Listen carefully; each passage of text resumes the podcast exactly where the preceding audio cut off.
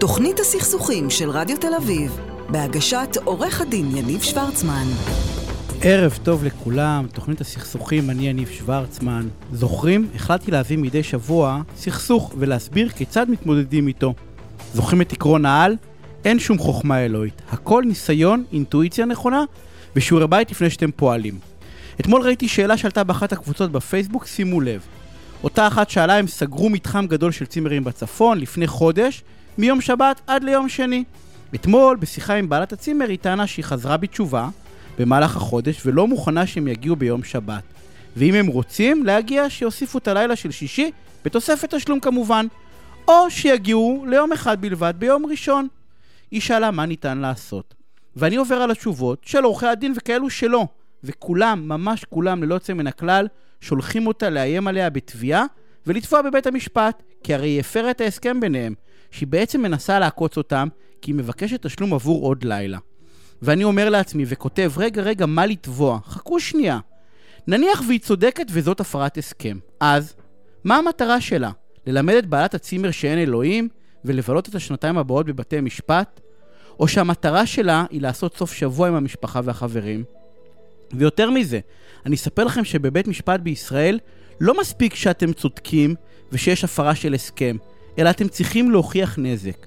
כלומר, נניח ומצאתם מקום אחר באותו מחיר, גם אם היא הפרה את ההסכם, אין לכם על מה לתבוע, כי לא נגרם לכם נזק ממשי. אז מה כן לעשות? 1. בדיוק מה שהשואלת עשתה, לנשום עמוק ולהתייעץ. לא לקבל החלטה מהבטן. 2. להחליט מה חשוב לכם באמת. האם אתם רוצים להעניש את מי שפגע בכם והפר את ההסכם, גם במחיר שתפסידו עוד כסף, זמן ואנרגיות, או שאתם בעצם רוצים לקבל את מה שרציתם מלכתחילה. זאת ההחלטה הראשונה והכי חשובה שלכם, כי היא מגדירה מה אתם צריכים לעשות. 3. לאסוף מידע, קודם כל עליה. ככל שיהיה לכם יותר מידע, תוכלו לפעול נכון יותר. אני המלצתי לה לעשות לקוח סמוי. אפשר להתקשר ולבקש צימר אחד, לשבת בעוד כמה חודשים. אפשר גם להיכנס לפייסבוק שלה ולבדוק עד כמה באמת היא התחזקה. בקיצור, לאסוף מידע. אם היא ניסתה לעקוץ, או היא באמת חזרה בתשובה. והשיח כמובן משתנה.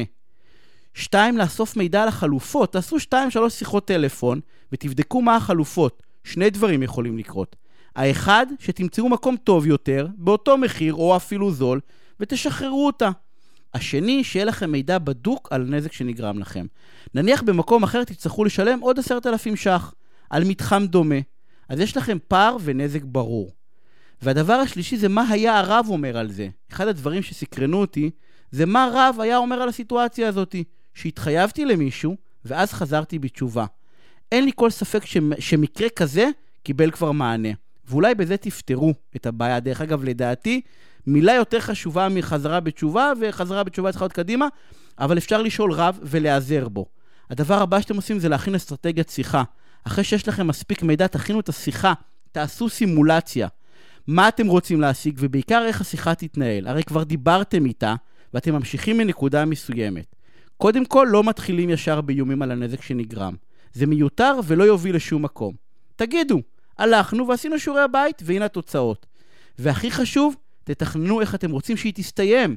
לעולם אל תסיימו שיחה בשלום וביי. תמיד תסיימו שיחות כאלה כשהכדור אצל הצד השני, שהוא זה שצריך להחליט לאן לקחת את האירוע הזה. הדבר הבא, אם כל זה לא עובד, זה לערב צד שלישי. פעמים רבות מאוד שיחת טלפון מצד שלישי, זה יכול להיות עורך דין, זה יכול להיות רואה חשבון, זה יכול להיות חבר טוב, אבל מישהו שזה לא אתם, מסייעת לסגור את הסיפור. זה מראה על רצינות ובעיקר על העובדה שאתם לא מתכוונים לוותר, כי הלכתם ולקחתם ייעוץ מקצועי.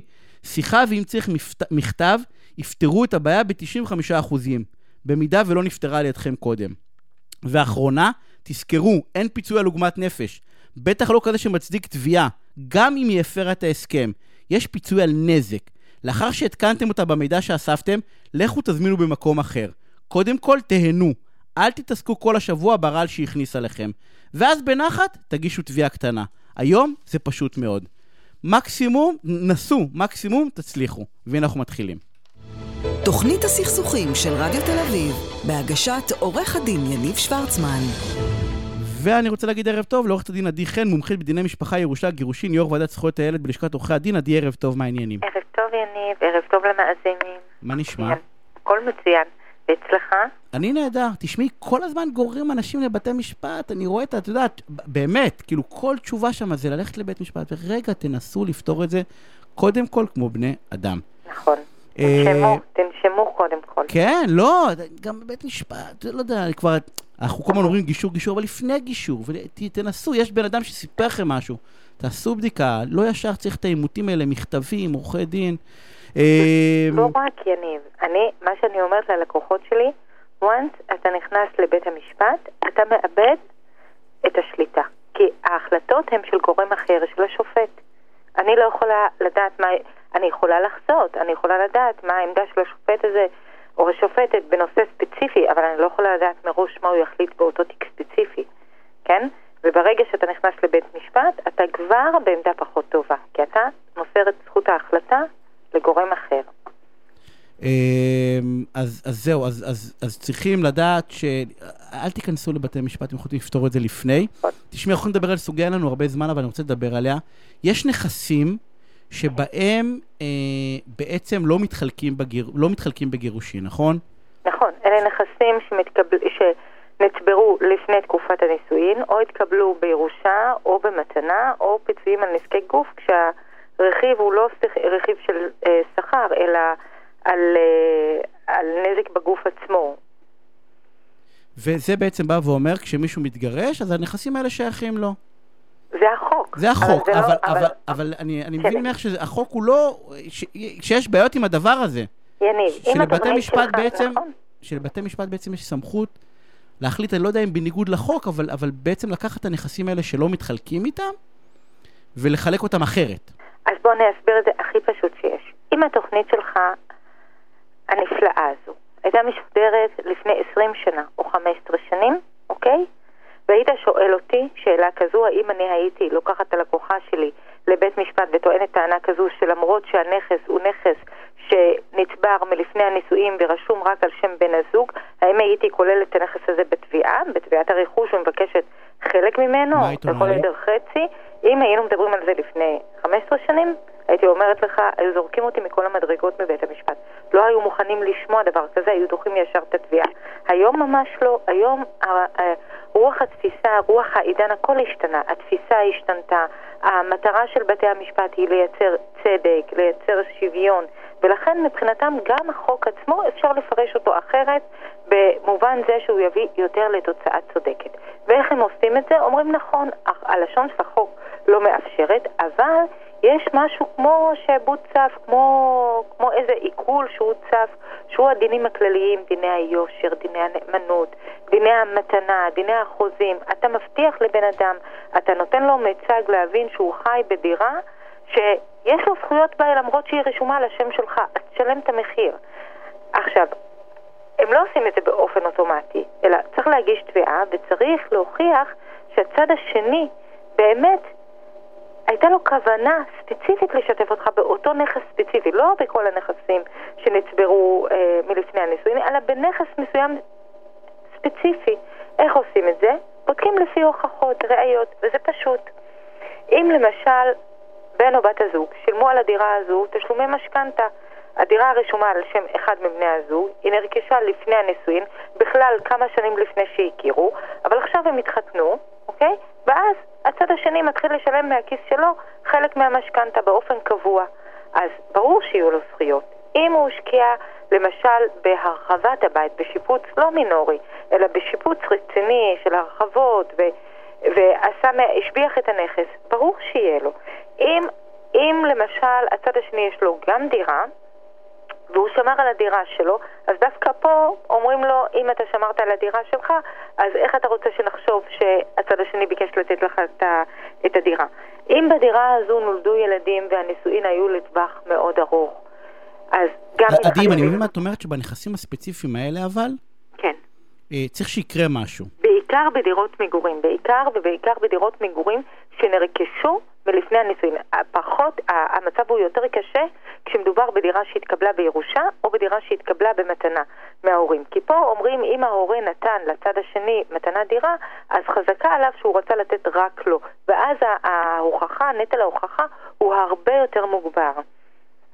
אה, אבל אני בא ואומר, הנכסים האלה, אם נניח לא נגעתי בהם, באופן ספציפי, נניח קיבלתי דירה בירושה, ולא לאשתי, לא במתנה, ולא היה אוקיי. כלום. צריך שיקרה משהו, נכון? זה, צריך שיקרה משהו, בדיוק. כאילו, אה, צריך שיהיה איזושהי כוונה. אפילו סמויה, כאילו, צריך ש... כאילו, אם אני ניטרלתי ושמתי את זה בחשבון בנק אחר ולא משנה מה, אז, אז הוא... נכון, אז אתה שומר עליו. מאוד חשוב, אם אתה באמת רוצה פירוד בנכסים האלה, הפרדה רכושית מוחלטת, אז באמת אל תערבב אותו עם מסת הנכסים המשותפת. אל תראה בהתנהגות משהו שיכול ללמד את הצד השני שהוא יכול להסתמך עליך שהבטחת לו חלק מהנכס הזה. אתה צריך להיות מאוד מאוד הטוב. לב, בעצם לא אני- נעים לי להגיד את זה, אני אגיד את זה בצורה קצת בוטה, הטוב לב בזוגיות עלול... על- עלול לעלות ביוקר, ביוקר. לכן עד כמה שזה לא נעים ועד כמה שזה רגיש, וכמו שאנחנו מדברים בהרבה מאוד תוכניות, נכון לא נעים, אבל רבותיי, תעשו הסכמי ממון. זה הדבר הכי טוב. לא, אבל הסכם ממון, על פניו, אה, הסכם ממון יותר חזק מהחוק. נניח עשיתי הסכם ממון כן. ובכל זאת עשיתי... אה, מעניין החוק אותי. עצמו אומר, אם, אם אתה לא עושה הסכם ממון, אז יחול הסדר איזון המשאבים. אבל אם אתה עושה הסכם ממון, אז ההסכם, כשאתה מאשר אותו בבית משפט, גם לגבי זוגות נשואים, אז הוא, הוא, הוא עדיף, כי הוא מראה בדיוק מה הכוונה שלך. וזה בדיוק הדיפולט. מה שהמחוקק אומר לך, אם אתה רוצה לעשות הסכם, ששם אתה תביע מה בדיוק אתה היית רוצה, אז אין בעיה, אנחנו נכבד. לא עשית הסכם, אנחנו נכיל את ההסדר אני, שבחוק. אני חושב שאנחנו דיברנו על זה גם בהסכם המון, אני חושב אה, נכון. שהמחוקק פה צריך לקחת איזושהי החלטה, להיות המבוגר אחרי, ואני אגיד למה. נורא נורא קשה לבוא ל, ל, ל, לבן זוג שלך או לבת זוג ולהגיד, תשמעי, קיבלתי דירה בירושה. עכשיו, לא, לא בא לי להכניס לא את ה... בא לי לשתף אותך. לא בא לי לשתף אותך, רגע, אבל אין לי בעיה שנהנה ממנה, רק אני לא יכול שנהנה ממנה בלי לסכן את עצמי. אז אז את יודעת, אוטומטית אתה תגיד, רגע, מה. זאת אומרת? את מתכוון להת- את מתכוונת להתגרש ממני? אז לא. ברור שלא.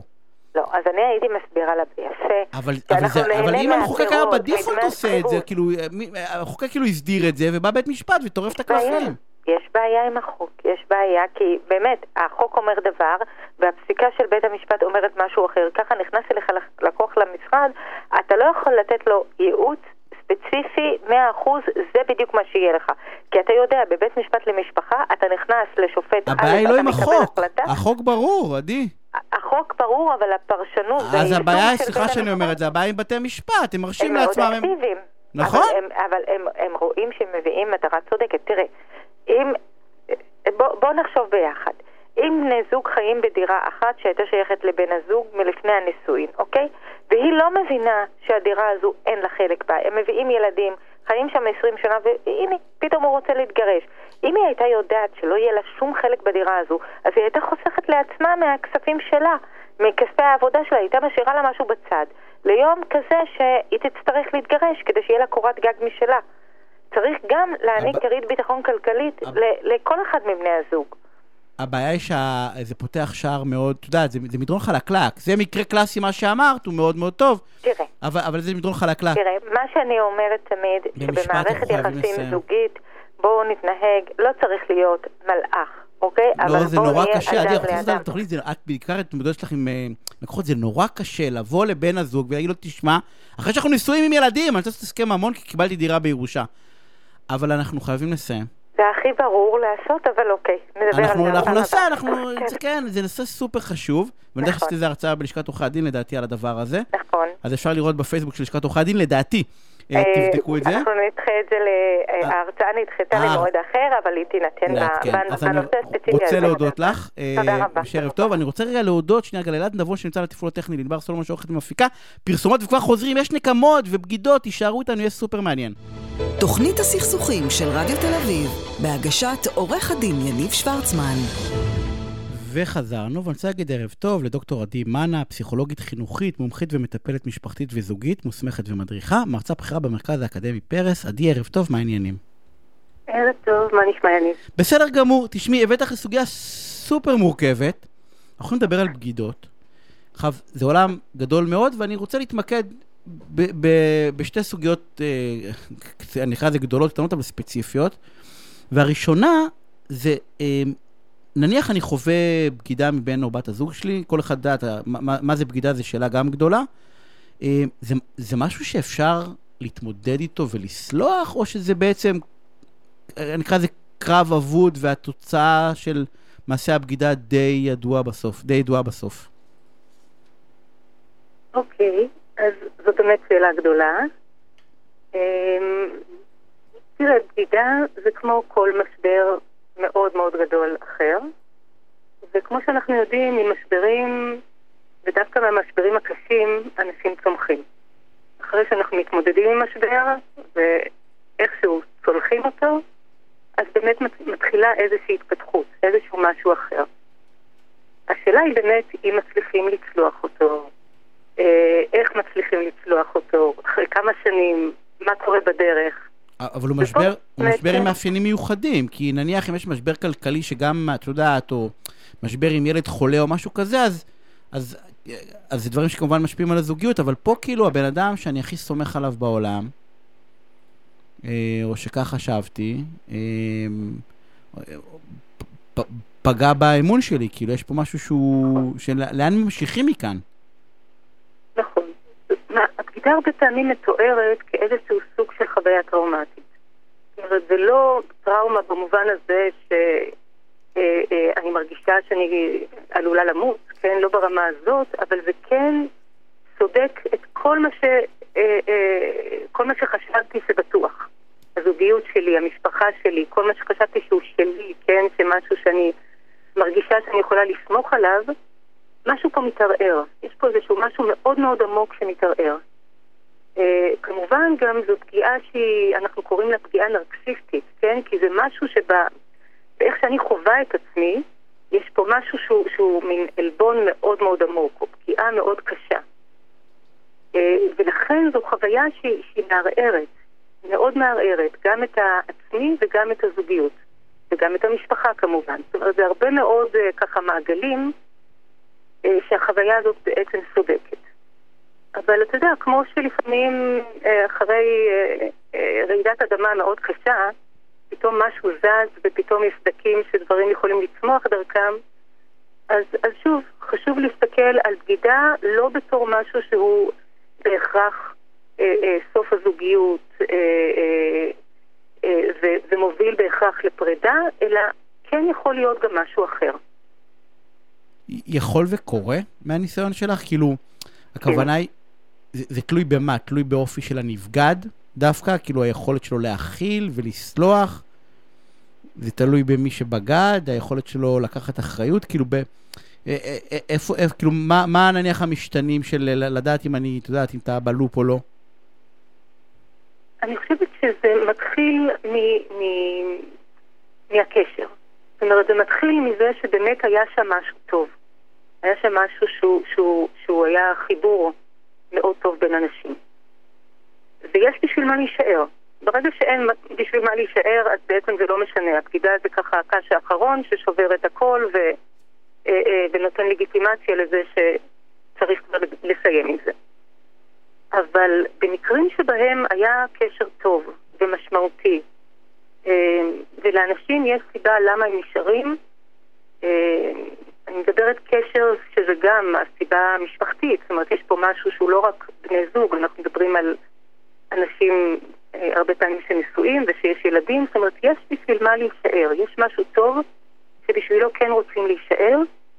במקרים האלה כשיש איזשהו תהליך של עיבוד של הטראומה, יש אפשרות גם לצאת מזה למקום אפילו יותר טוב.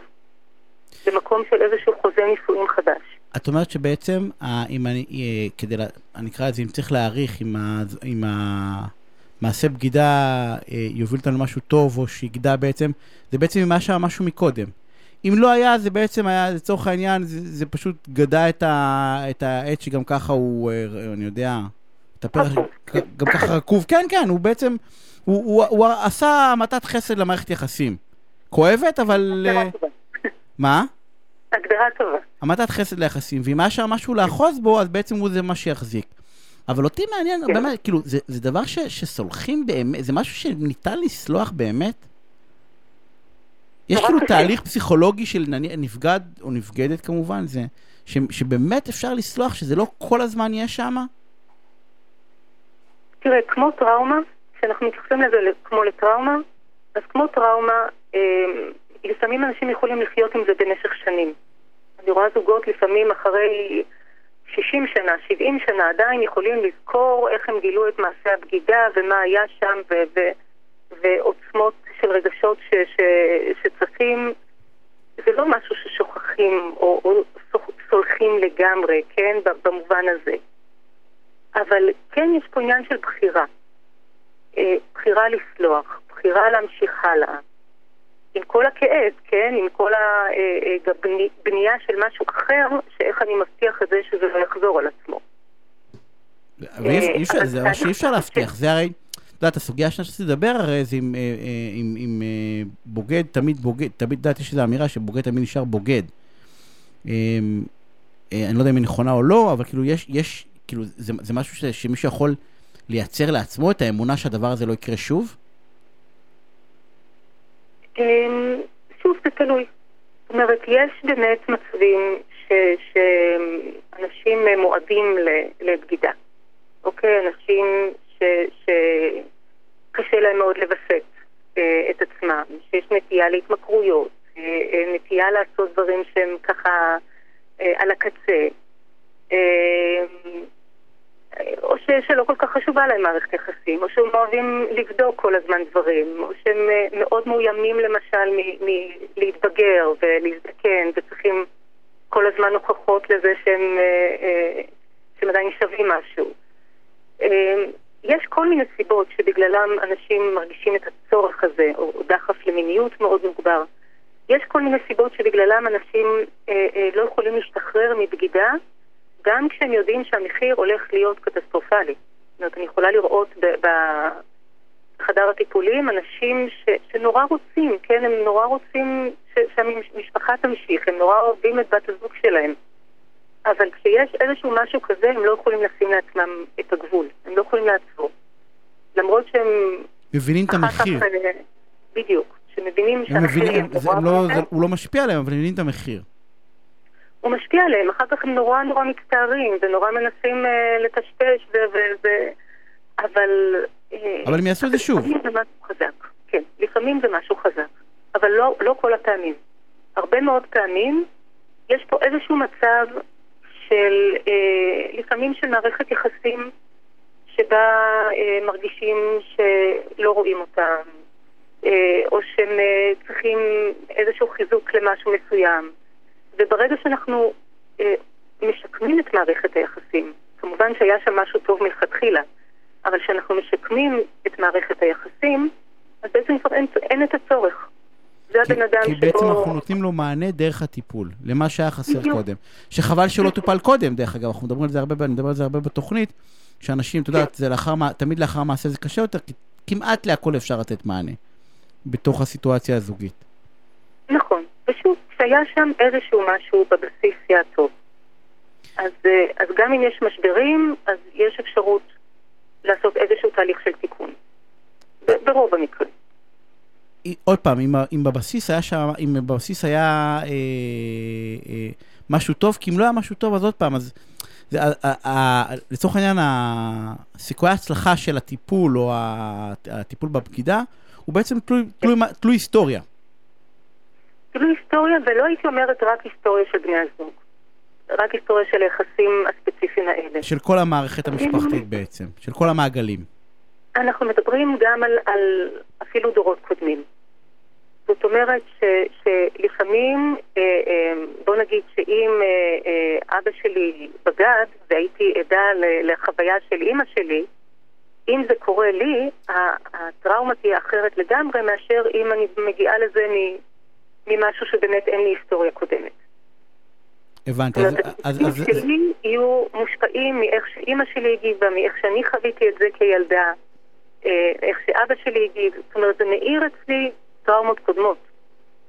ואז הופך להיות עוד יותר קשה. עוד יותר מורכב. עדי, אנחנו חייבים לסיים, אני רוצה לראות לך שיחה סופר מעניינת הזאתי. בכיף. אה, אז תודה רבה, ואני רוצה להגיד ערב טוב לפרופסור שלמה קניאל, מרצה במכללת תלפיות ובמרכז האקדמי למשפט ועסקים ברמת גן. שלמה, ערב טוב, מה נשמע? ערב טוב, יניב, בסדר גמור. תראה, הקדמתי אותך, אנחנו הולכים לדבר על נקמות, שזה הנושא האהוב עליי ביותר, אני חייב להגיד לך. כן, שמעתי שדיברת על בגידות. כן, מה, הכנתי את הקרקע, מה אתה חושב? כן, לא, כן. הרמתי להנחתה, אנחנו... אני, אני, באמת, אני, אני סיפרתי לך בשיחה שלנו שאחד הספרים האהובים עליי זה הרוזן מוטה קריסטו, אה, אבל לא, לא רק עליי באופן ספציפי, אנחנו נורא נורא אוהבים לנקום, כאילו את המחשבה של הנקמה, אנחנו נורא אוהבים את הנוקמים. אה, גם בסרטים, כן. בהוליווד, וגם מי שאמרתי, סיפרתי לך את הסדרה של השוטרים הנוקמים, אנחנו נורא מזדהים איתם, כי, כי הם תמיד מוצגים כ... עכשיו, זה דבר רע? לא, זה מה שאתה אומר, אנחנו מזדהים כי בסרט מציגים לנו נקמה מוסרית, למרות שהיא לא חוקית. כלומר, זה מין דרך להבחין בין חוק למוסר. אה, סיפרתי, או אני זוכר את הסרט שבו אה, שני לבנים אונסים אה, נערה, ילדה שחורה, כושית, והאבא רוצח אותם, והוא יושב בבית משפט, והמושבעים אה, מזכים אותו. זה סרט מאוד ידוע, אני מניח שרבים מהמאזינים ראו אותו, ואתה ממש שמח ומאושר ומזדהה עם הנוקם. ויש לנו, מה, אני חושב שיש מה שנקרא נקמות צודקות. או נגיד ככה, הנקמה היא מילה ניטרלית. היא אמנם תמיד מלווה בשנאה ובכעס, אבל אם היא מוסרית או לא, אתה צריך להרכיב על זה עוד משקפיים, ולא באופן אוטומטי להחליט שיש פה משהו רע. דרך אגב, המילה נקמנות כתכונה היא שלילית על פניה. נכון. כלומר, המילה נקמה היא ניטרלית, וצריך להוסיף לה את הפרשנות. כשאתה אומר נקמנות, אתה במילה כבר מביע שיפוט מוסרי. אז, אז נקמה מוסרית לצורך העניין היא דבר שאנחנו צריכים אה, ממש, לעודד. ממש. מאוד. תראה, רדיפה אחרי צדק היא נקמה, אם אתה הופך זאת המטבע. עין תחת עין, לא מדבר על ביהדות, אין נקמות השם, השם ייקום דמו, אבל בתנאי שמי שנוקם זה לא האדם הפרטי, אלא או אם אתה מעביר את הנקמה לאלוהים, או אתה מעביר את הנקמה למדינה, כמו שבטח אנשים זוכרים, לא מדבר רק על הנאצים, על זה שגולדה שלחה את המוסד לנקום על רצח הספורטאים במינכן. אז בעצם למדינה מותר לנקום, לנו אסור. כן, ודרך אבל... אגב, שים לב שחג פורים הוא חג הנקמות, אנחנו נוקמים בעמלק. זכור את אשר עשה לך עמלק, אנחנו מתפעמים בשבת לפני פורים, ואנחנו זוכרים, תמחה את זכר עמלק. אבל אין לנו חובת ביצוע כפרטים, אלא ממשלה, מדינה, שם הם יותר שקולים, יש להם קבינט ביטחוני ויש להם כל מיני חסמים ובלמים. שמה, אה, שהופכים את הנקמה למה? לשקולה יותר? שאמור, כן, בדיוק. לא, אבל אני, אני, אני יש לי שאלה כמי, אה, אליך כמי שמתמחה בנקמות. לא, ברצינות, יש סיפור, יש סיפור. לא, אני מתמחה בנקמות, שלמה, אני מתמחה, אני אוהב נקמות. תקשיב, כן. יש לי שאלה. היה סיפור עם האבא הזה של, של שלושה בדואים כך נחשדים, שאנסו ילדה בת 12 או בת 11. אני, כן. אני רוצה להבין למה האבא הזה, אם היה תופס אותם, לא היה יכול אה, לנקום בהם, וזה היה אה, נקמה מוסרית בדיוק כמו רצח המחבלים והטרוריסטים של, אה, בא, באולימפיאדה במינכן. מה ההבדל? ההבדל הוא מי מבצע את זה. אם כל אחד ינקום, אנחנו ניכנס לאנרכיה. כן, אבל יש נקמות, יש נקמות מוסריות צודקות, והשאלה, כן. ואתה יודע, הרי זה בסוף, המוסר מגדיר את הנורמה, אז אולי לא, זה כן מוסרי. לא, אתה צריך להפגיש את המוסר עם החוק. חוק בהרבה פעמים הוא מוסרי, ויש פעמים שהחוק הוא לא מוסרי. למשל, אה, לבגוד זה... אין בעיה עם החוק, אבל זה לא מוסרי. כלומר, מעגלי החוק ומעגלי המוסר לא תמיד אה, חופפים אחד את השני. ולכן זה יהיה מאוד מאוד מוסרי בהיבט אחד שאדם פרטי ינקום, מי יחליט ומתי, אתה זוכר את גאולת אדם ואת נקמת אדם ואת ערי המקלט, זה מצב שבו המדינה לא שולטת ואז היא נותנת פתרונות, אבל צריך לרסן את הפרטים ולהפוך את זה לממוסד, ואז הנקמה תהיה מוסרית וצודקת. אה, הקושי הגדול הוא שהמדינה, אתה יודע, הנקמה במרכאות כפולות של המדינה, למשל בבחורים, בחורים, האנסים שאנסו את הבחורה, את הילדה בת 12, הוא, הוא לא מתקרב, בסדר? לסגנון הנקמות שאנחנו מעלים על דעתנו. כן. once זאת הייתה הילדה שלנו, בסדר? אנחנו- לא בפרופורציות בכלל, כאילו בכלים. נכון, אז אבל הם אם אתה ישבו יושב... שמונה שנים בכלא וישתחררו, אני יודע, כי הוא קטין. אבל כמו שאנחנו מטפלים ומדברים, זה לקחת את האנרגיות האלה של הכעס והשנאה ולתעל אותם למשהו חיובי. איך עושים את זה מה? באמת? אה, בשיחות, אתה צריך לעשות שיחות טיפוליות, פסיכולוגים אמורים לעשות את זה טוב, חברים טובים לעשות את זה טוב, ולהפוך את, ה... את הדבר הזה למשהו חיובי. לי היה מקרה טיפולי, שאני מבין שבעקבותיו הגעת אליי ופרסמתי את זה, שבחור שטיפלתי בו, בחור נפלא, עם בעיות למידה, והמורה אמרה לו, ממך לא יצא שום דבר. הוא יצא החוצה ולמזלה של המורה הוא לא ראה את ה... הוא, הוא, לא, הוא לא ראה את המכונית שלה כי הוא התכוון לנפץ אותה. ועד שהוא הגיע אליי הוא נרגע מעט. ו... ואז דמיינתי, עשיתי איתו באמצעות כמה שיחות איזשהו דמיון מודרך מה תהיה הנקמה הכי מושלמת לאותה מורה. והוא דמיין את עצמו מגיע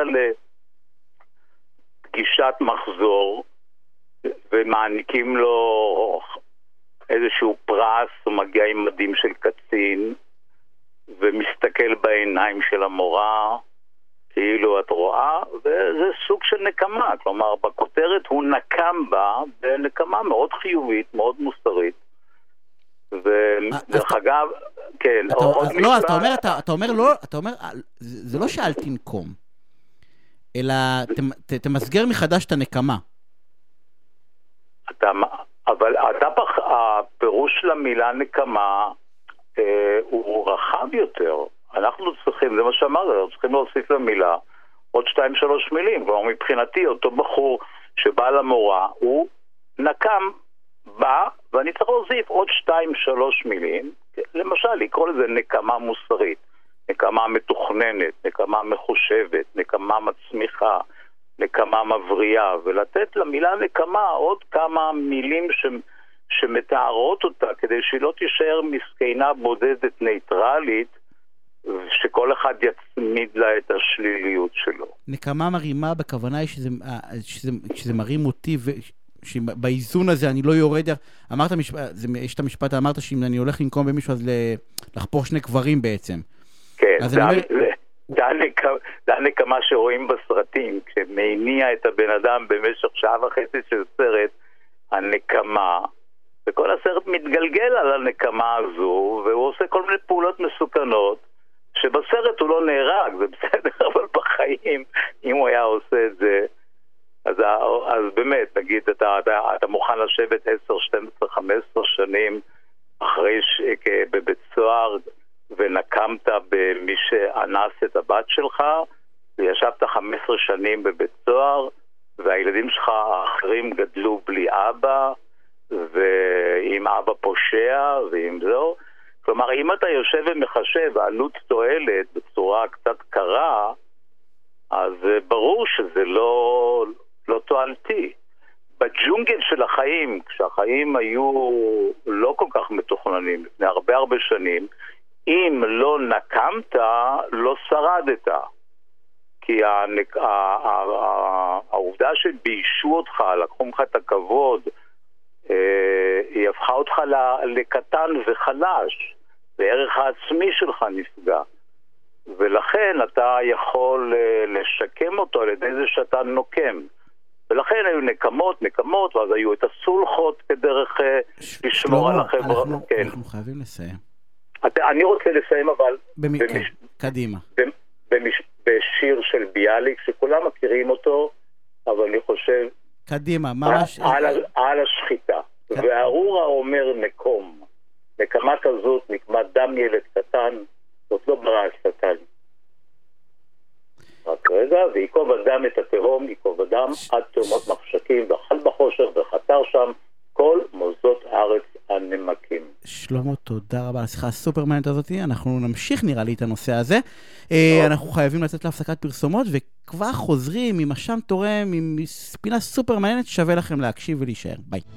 תוכנית הסכסוכים של רדיו תל אביב, בהגשת עורך הדין יניב שוורצמן. ואני רוצה להגיד ערב טוב לעורך דין אלי שמילביץ, מנהל מחלקת ליטיגציה בבתי משפט, שותף במשרד בורחובסקי ושות'. אלי, מה העניינים? אהלן יניב. מה נשמע? נהדר, מה שלומך? אני בסדר גמור. תשמע, יש לנו ככה, אני לצורך העניין עשיתי הסכם עם מישהו והוא הפר את זה, ואז אני בא לעורך דין והוא אומר לי, תשמע, נכון שהוא הפר ונגרם לך נזק, אבל היית צריך לעשות שני דברים, בסדר? אחד, היית צריך להקטין נזק, יכלת, בסדר? הנזק, אה, יש לך חלק בזה שהנזק כמו שהוא, והמונח השני שהוא אומר לי, זה שיש לי איזשהו אשם תורם. זאת אומרת שגם אם הצד השני הפר, והוא, ו- ואין ספק שהוא הפר, בסדר? אין מחלוקת שהוא הפר, עדיין אומרים לי שאני לא יכול לקבל את כל הכסף שלי. ובוא תעשה, תעשה לי איזשהו סדר, אתה, נניח אני עובד מול מישהו, אני חושב שאני צודק 100%, איך אני צריך להתנהל נכון, כדי לא ליפול למונחים האלה שאתה תכף תסביר לנו. אוקיי, okay, אז uh, יש באמת שני מונחים, בודקים, בודקים את ההתנהגות לא רק של מי שעשה את הפעולה הלא לא חוקית, אה, לא רק את ההתנהגות של זה שהפר את החוזה למשל, אלא גם את ההתנהגות של זה שנפגע מהפרת חוזה. אה, הם בודקים את ההתנהגות של הנפגע בשתי רמות. ראשית, בעצם ההפרה. האם הוא גם אחראי באיזושהי מידה להפרת החוזה על ידי הצד השני. ואחרי זה, גם ברמת הנזק. האם הוא יכול היה להקטין את הנזק? נלך על משהו פשוט ברמת הנזק. אם אם אני הפרתי את החוזה איתך, אני אה, התחייבתי לשכור ממך דירה למשך שנה, ובאיזשהו שלב אה, עזבתי את הדירה ואני לא משלם באמצע השנה. אתה יכול לתבוע אותי על דמי שכירות עד סוף השנה. ופה נכנסת החובה שלך, למרות שאתה רק נפגעת מחוזה ולא עשית שום דבר שהוא לא בסדר, יש לך חובה להקטין את הנזק שלך. מה זה אומר להקטין? אתה מבין לבד, למצוא סוחר חלופי. אתה צריך לנסות למצוא סוחר חלופי, ואם אתה מוצא אותו, אתה אה, גובה דמי שכירות, ואז אתה מקטין את הנזק שנגרם לך מזה שאני הפרתי את, ה, את החוזה כלפיך. אם אתה לא פעלת לחפש חוזה, אה, סוחר, ולא ניסית להקטין את הנזקים שלך, אני אוכל לטעון שאני לא צריך לפצות אותך עד, אה, עד סוף השנה, אלא רק עד תקופה סבירה שאתה היית צריך למצוא סוחר חלופי. אז בעצם... זה נקרא הקטנת נזק. ולזה שאתה הפרת באופן חד צדדי ואין מחלוקת על זה, אתה בעצם מכריח אותי במרכאות כפולות לעבוד. אתה, לא באופן אישי, אבל מה, מה בא במערכת המשפט, בא בית משפט ואומר, תשמע, נכון שהוא הפר ונכון שהוא היה לא בסדר, אבל אתה צריך חייב לעבוד, אה, וברצינות לצורך העניין, ולנסות אה, לצמצם את הנזק שלך. נכון, לצמצם את הנזק שלך. זה מין הכוונת התנהגות של המחוקק. הוא אומר לצדדים לחוזה... יש בזה משהו לא, לא הגון, נכון? או שאני... יש בזה אולי משהו שהוא יותר יעיל ברמה הכלל... אה, כלל ציבורית. הוא אומר, אם יש אפשרות להקטין את הנזקים, בואו כולנו בתום לב ננסה להקטין את הנזקים. אה, אוקיי, כי אני בא לשאול לך איך נחנך בריונים, אבל בסדר. אה, אני אתן לך עוד דוגמה שהייתה למשל בנזיקין. מישהו נפגע מתאונת דרכים. ועשו לו ניתוח ושמו לו נניח ברגים ברגל, אוקיי? והוא תובע אה, פיצויים על נכות. והרופאים באים ומספרים שאם הוא היה מסכים לעבור ניתוח המשך, נניח להוצאת הברגים מהרגל, הנכות שלו הייתה יותר קטנה מהנכות שבסופו של דבר נגרמה לו. כן, נניח בסוף נגרמה לו נכות של 80%, ואם הוא היה עושה ניתוח המשך, הנכות שלו הייתה רק 60%. אומרים, הנה, גם פה יכלת להקטין את הנזק שלך באמצעות ניתוח אה, לא מסכן חיים, ניתוח פשוט, וסירבת לעשות את זה, ולכן אתה לא זכאי לתבוע על מלוא הנזק שנגרם לך, אלא רק על מה ש... רק על הפער. רק על הפער. רק על מה שהיה אה, נשאר נזק אם היית מקטין אותו. הבנתי. אז, אז זה, זה בעצם הקטנת נזק. דעו לכם, כן. שגם אם מפרים, לצורך העניין, בתחילת התוכנית דיברתי על מישהי שהזמינה צימ... מתחם צימרים, כאילו של 15 צימרים, וההיא ביטלה לה. אז, אז, אז היא צריכה לחפש צימר אחר, כאילו, כי יכול להיות שאם היא תמצא, גם אם יעלה לה קצת יותר כסף, אז היא תוכל לתבוע את הפער, אם היא לא תעשה כלום, אז יכולים להגיד, רגע, אבל היה לך מספיק זמן למצוא חלופה, ואפילו לא ניסית. אין ספק. אחד הדברים הבסיסיים בהקטנת נזק זה למצוא חלופה, כן? עכשיו, זה לא שהיא צריכה לעשות שמיניות באוויר ולעשות דברים... לא, סבירים. אבל יש כמה שיחות טלפון לפרסם, אפילו. כן, לפרסם, לחפש, אה, לעשות דברים סבירים כדי להקטין את הנזק. ו... והמטרה פה באמת אה, שאנשים לא ינוחו על זרי הדפנה וידעו יש לי איזה מקור, איזה קופה סודית שאני יכול לקבל ממנה כמה כסף שאני ארצה. לא, אומרים בואו תתנהלו בצורה סבירה ובתום לב, גם אם מישהו... מזל שאני לא משהו. שופט, כי אם הייתי שופט, הייתי, כל זה הייתי אומר, אל תקטין, הוא היה בריון שישלם הכל. אבל יש לנו גם אשם תורם, נכון? שזה לא הקטנת נזק, שזה משהו אחר לחלוטין, אבל כאילו... באותה... דומה. דומה, כן. שזה- שזה אומר מה? אשם תורם במקור נולד אה, רק בדיני נזיקין. אני אתן לך את הדוגמה הקלאסית. אה, נניח אה, היה מקרה שילד בן 15 קפץ ראש לבריכה במים רדודים ונפגע. אוקיי? ונניח שבית משפט קבע שהבריכה התרשלה בזה שהיא לא שילטה מספיק את האזור. היא לא שילטה מספיק בש- בשלטים מספיק ברורים את האזור של המים הרדודים. יכול וכבר קבע שלמרות שהבריכה אחראית ברשלנות כלפי הילד הזה, גם לילד, בגלל שזה כבר נער, אה, יש אשם תורם בנזק, ו- ולקבוע את האחוז של האשם התורם שלו. כלומר, פה זה ברמת האחריות. לא רק הבריכה אחראית לנזק, גם הנפגע, גם מי שסבל את הנזק, יש לו גם אחריות לזה שקרה לו נזק. ש- ש- שבעצם הוא בא ואומר, תשמע, ילד בן 15 או 20 או לא משנה מה, אם הוא היה מתנהל אחרת, בסדר? ב- ב- באופן, אז, אז אה, לא, לא, התוצ... לא הייתה את התוצאה הזאת, בסדר? בדיוק. ואז הם, הם מחלקים אין- את האחריות. בית משפט נניח במקרה הזה קבע ש-30% אחראי הילד ו-70% אחראית הבריכה. אלי, אין את זה במסחרי גם? נניח שני אה, צדדים להסכם, שבאים ואומרים, אוקיי, הנזק ברור, אבל... אה, ובסדר, יש פה איזושהי הפרה של צד מסוים, אבל לא אחריות של צד מסוים, אבל הצד השני נתן את חלקו, כמו שאומרים? דיני החוזים במתכונת הקלאסית שלהם, הם מדברים בשפה בינארית כזאת של 0 או 1. כלומר, או שהפרת את החוזה, או שלא הפרת אותו. או שאתה המפר והוא הנפגע, או ההפך. הוא המפר, אתה הנפגע.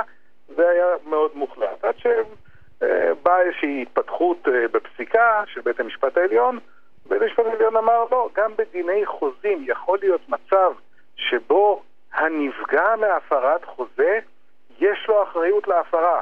הוא יכול היה למנוע את ההפרה. למרות שהצד השני הפר כלפיו חוזה, גם לנפגע יש אחריות, ובתי המשפט חילקו נזקים של הפרת חוזה גם אה, בין המפר לבין הנפגע. שבעצם הם לקחו את האשם התורם מהנזיקין, מה, מהזה, ואמרו, תשמע, גם פה יש חלוק... דרך אגב, זה היה כמעט הגיוני, כי סכום אפס אין כמעט, ב, ב, נקרא לזה בתחום המסחרי, תמיד יש שניים לטנגו הזה. אה, הביקורת על זה אומרת עדיין, בוא נבדוק, אה, הרי יש חוזה סך הכל, בוא נראה מה הצדדים סיכמו, מה הם התכוונו אה, לגבי סיטואציה מסוימת, ו... או שמישהו הפר את החוזה או שלא. אני אתן לך את הדוגמה, אם יש עוד דקה, מה, מה הייתה הדוגמה? היה הסכם מסחרי בין יצרן אה, אה, מגפיים לבין אה, מישהו שקנה את המגפיים האלה. ואלו כמובן כמויות מסחריות גדולות. המגפיים האלה נשלחו ללקוח בארצות הברית, ללקוח סופי בארצות הברית, והתברר ששם זה הפרה של סימן מסחר של ליווייס, הנעליים האלה, כי היה להם איזשהו טעות V של ליווייס. אוקיי. ונשאלה השאלה, מי אחראי לנזק שנגרם כתוצאה מזה שהמשלוח שם אה, עוכב או, או בוטל באיזשהו, באיזשהו חלק. לפי ה- כללי ברירת המחדל, מי, מי שמייצר את המגפיים צריך לייצר אותם בלי שהמגפיים מפרות איזשהו סימן מסחר. הוא כביכול המפר. אבל בית המשפט אמר שפה גם מי שקיבל את הנעליים אה, ידע, הוא היה צריך לדעת שיש פה אה, הפרת סימן מסחר, ולכן ייחסו לו אשם תורם להפרה. הבנתי, יש לו איזשהו חלק בדבר הזה. כן, האמת ששמעתי כן. על איזשהו סיפור גם כן, על מי, על, על איזשהו ליין של אה, פסמים, מי הכניס את הבושם, והבושם יצא, גם אותו סיפור. אז בקיצור, גם אם אתם צודקים ב-100%, יכול להיות שיש לכם חלק בנזק. אלי, אני רוצה על הפינה הסופר מעניינת הזאתי.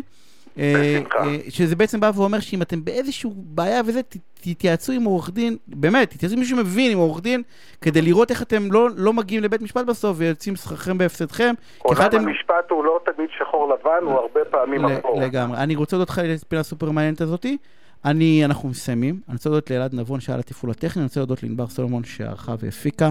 דני סידס מיד אחריי, תישארו, יהיה בטוח שיהיה מרתק ומעניין.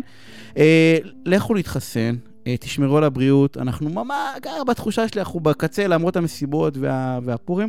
אה, ואנחנו נתראה ביום שני בשעה שמונה שבוע הבא. אה, אם יש לכם שאלות, אליי בפייסבוק, כמובן מוזמנים תמיד. לילה טוב, ביי.